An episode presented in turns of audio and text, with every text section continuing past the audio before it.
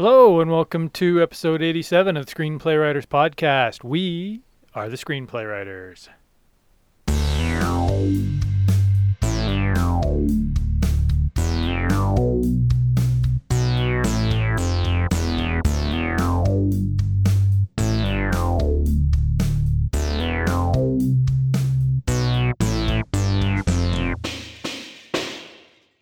Hello, and welcome to episode 87 of the Screenplay Writers Podcast, the only podcast by, for, and about screenplay writers and screenplays. We are your hosts. I'm Ryan, Hey, I'm Nathan. and we are back for episode 87 of the Screenplay Writers Podcast. Uh, it's funny, we were just looking at our list of episodes mapped out. We've got now episodes planned up to uh, number 331 we have different topics, all different, slightly different topics uh, related to screenplays and screenplay writing that we just cannot wait to get to. All, all 331. Um, Nathan, what one are you looking forward to most? Would you say Probably gaffer's tape.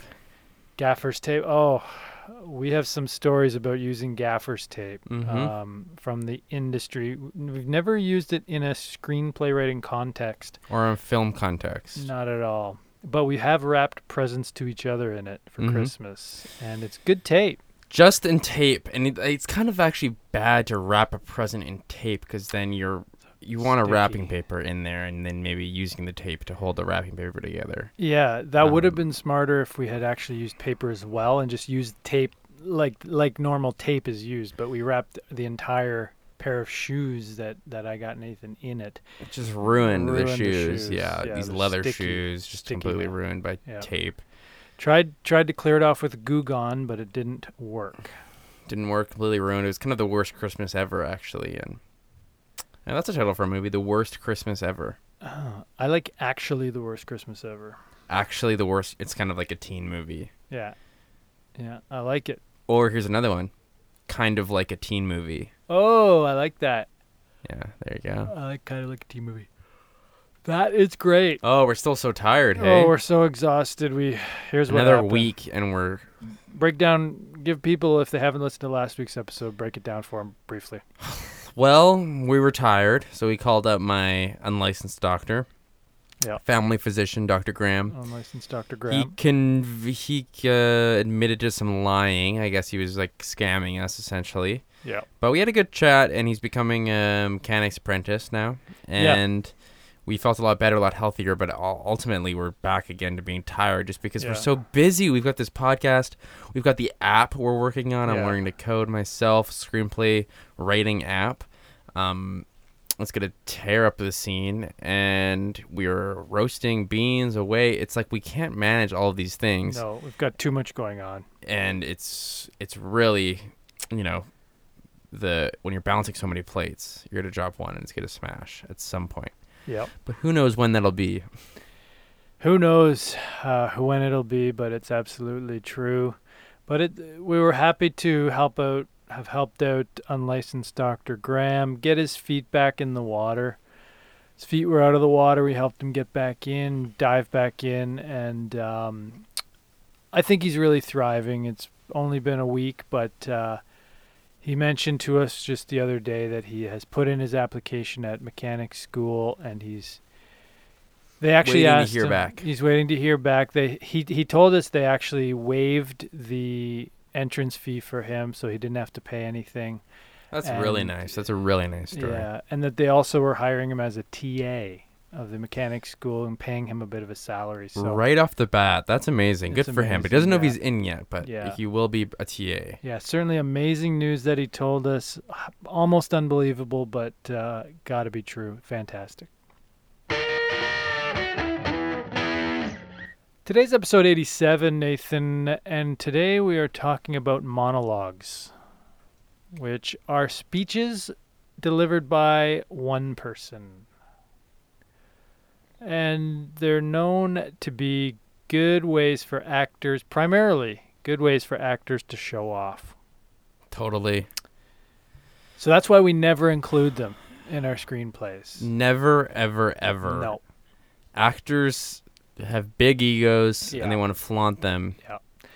they're big enough to begin with. The the egos, right? Why feed it unnecessarily? You know how like it's like don't feed the ducks at a park. Yeah. There's a sign like that, they should have one of those on set that says "Don't feed the actor's ego." Yes, because it's already big enough. Yes, the size of Venus. it's like the song "Don't Feed the Reaper" by Blue Oyster Cult. Don't feed the actor Yep. in brackets ego. ego yeah so that's why we don't write them but we we thought we would talk about what they are so that you know what not to write Exactly. that's why we are addressing it so what you want to consider when not writing monologues is not writing long bits of dialogue for an individual to go off on mm-hmm. you want to write things for actors in which they don't have the opportunity to really express themselves, to really get in a zone. Because the deeper they get into a zone, the worse their egos will be. You want sh- short, snippy conversations, no more than a line or two per person. Yeah. Nobody is getting that much screen time. Uh, no actor feels like they're the focus of attention.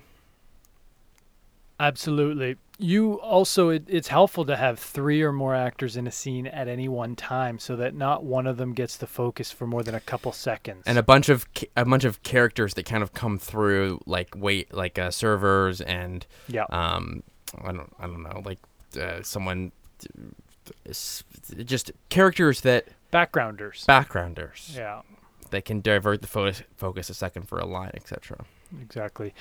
The other thing we do is that when we when we have a scene in which it's absolutely necessary to have three or four lines of, of dialogue by an individual, you want to end those three or four lines with them, you know, f- falling in the mud possibly, or getting soup spilled on them, or something where they end up looking ridiculous, and that helps pop the balloon of their ego on the spot. Exactly. Yeah. Never be afraid to give your actors embarrassing tasks or Yeah. things to do. because most of them actually like it anyway. It gives them a chance to show off their chops, and you do want to enable them to show off their chops. Oh yeah. Chops good, Ego, bad. That's a hair's rule. Here's rule. There you go.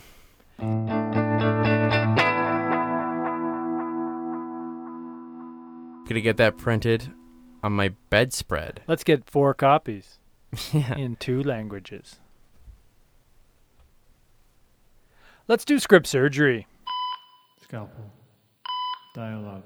We're absolutely thrilled today on Script Surgery, which is where we break down an, a script and bring it back to life. Uh, we take an existing script and show what we would have done to make the script actually work. Um, today we're going to talk about Glass. Glass. Nathan, why don't you kick this one off? Glass is an M Night Shyamalan film. It's about uh, superheroes and their powers. Once again, it's filled with massive twists and turns from every direction. Yep. And leading to a final climactic conclusion Yep. and a denouement that is simply the icing on the cake of a fantastic cake. 10 out of 10, no changes necessary. I threw my red pen in the garbage before watching this film. Yeah. And from my perspective, little secret, didn't even bring a red pen. Didn't even bring one because I knew I wouldn't need it. I didn't even bring paper, and that's something I always bring everywhere is paper and a pen. And this one, when as soon as I saw Shyamalan, I thought, no need. So, and the good news is it delivered. You know, the question of did Oh, it deliver? absolutely. It delivered in spades. From opening credits to ending credits Yeah. To the role. to the roll at the end where we stayed. We always waiting stay. We always stay. We to the recommend bitter you end stay. until we're kicked out what I tried to do is read every name on the screen as a tribute, out loud out in a loud, in a microphone.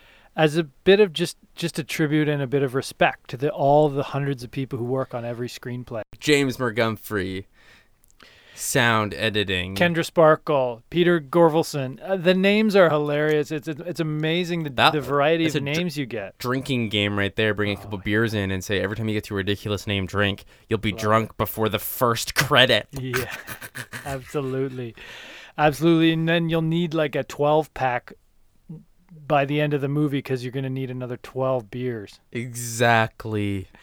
It's pretty incredible the breadth and variety of surnames out there. It's really amazing. I, I every goofy, day, um, goofy, yeah. goofy stuff. and and you know it's like it seems goofy to us just because only uh, we're not making fun of the names. It's only because we've never seen that name before. Exactly, and it gets us giggling. It gets you giggling just because it's a surprise. And I totally respect all types of surnames, all cultures, all number of syllables. But it's quite amazing the breadth. Totally. So Glass was a great screenplay. We loved it when we read it six or seven times. We loved it in the screening itself, which we were invited to, paid full price, uh, saw with everyone else. We we were invited to when we saw the ad in the paper for it. Um, it was fantastic. We loved it. It's just another in a long line of Shyamalan movies that delivered on its promise of action and adventure. Couldn't have said it better. Yeah. So 10 out of 10, no changes, no red pen necessary on that one. Nothing necessary. Yep. Let's do logline cage match.